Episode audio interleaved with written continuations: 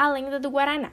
O guaraná é um fruto da Amazônia usado para fazer uma soda ou refrigerante, de sabor doce e agradável. É uma bebida bastante popular na Amazônia. A origem desse fruto é explicada pela seguinte lenda. Um casal de índios pertencente à tribo Maués vivia por muitos anos sem ter filhos e desejava muito ter pelo menos uma criança. Um dia, eles pediram a Tupã uma criança para completar sua felicidade.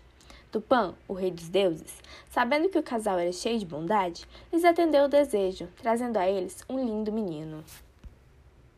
O tempo passou rapidamente e o menino cresceu bonito, generoso e bom. No entanto, Jurupari, o deus da escuridão, sentiu uma extrema inveja do menino, da paz e da felicidade que ele transmitia, e decidiu então ceifar aquela vida em flor. Um dia, o menino foi coletar frutos na floresta e Jurupari se aproveitou da ocasião para lançar sua vingança. Ele se transformou em uma serpente venenosa e mordeu o menino, matando-o instantaneamente. A triste notícia espalhou-se rapidamente. Neste momento, trovões escoaram na floresta e fortes relâmpagos caíram pela aldeia.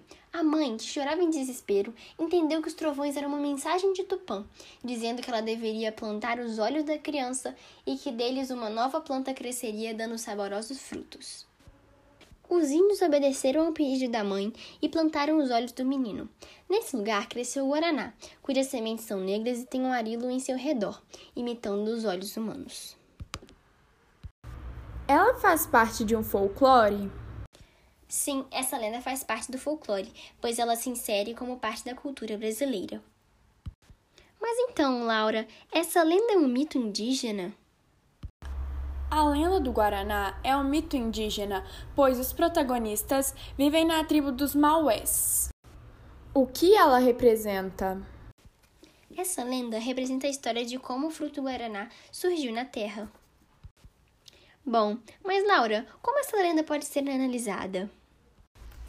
A partir da leitura da lenda do Guaraná, podemos analisar que esse folclore possui um enredo muito bonito, baseado no fato de que, independente de qualquer coisa, a bondade e a paz sempre irão prevalecer.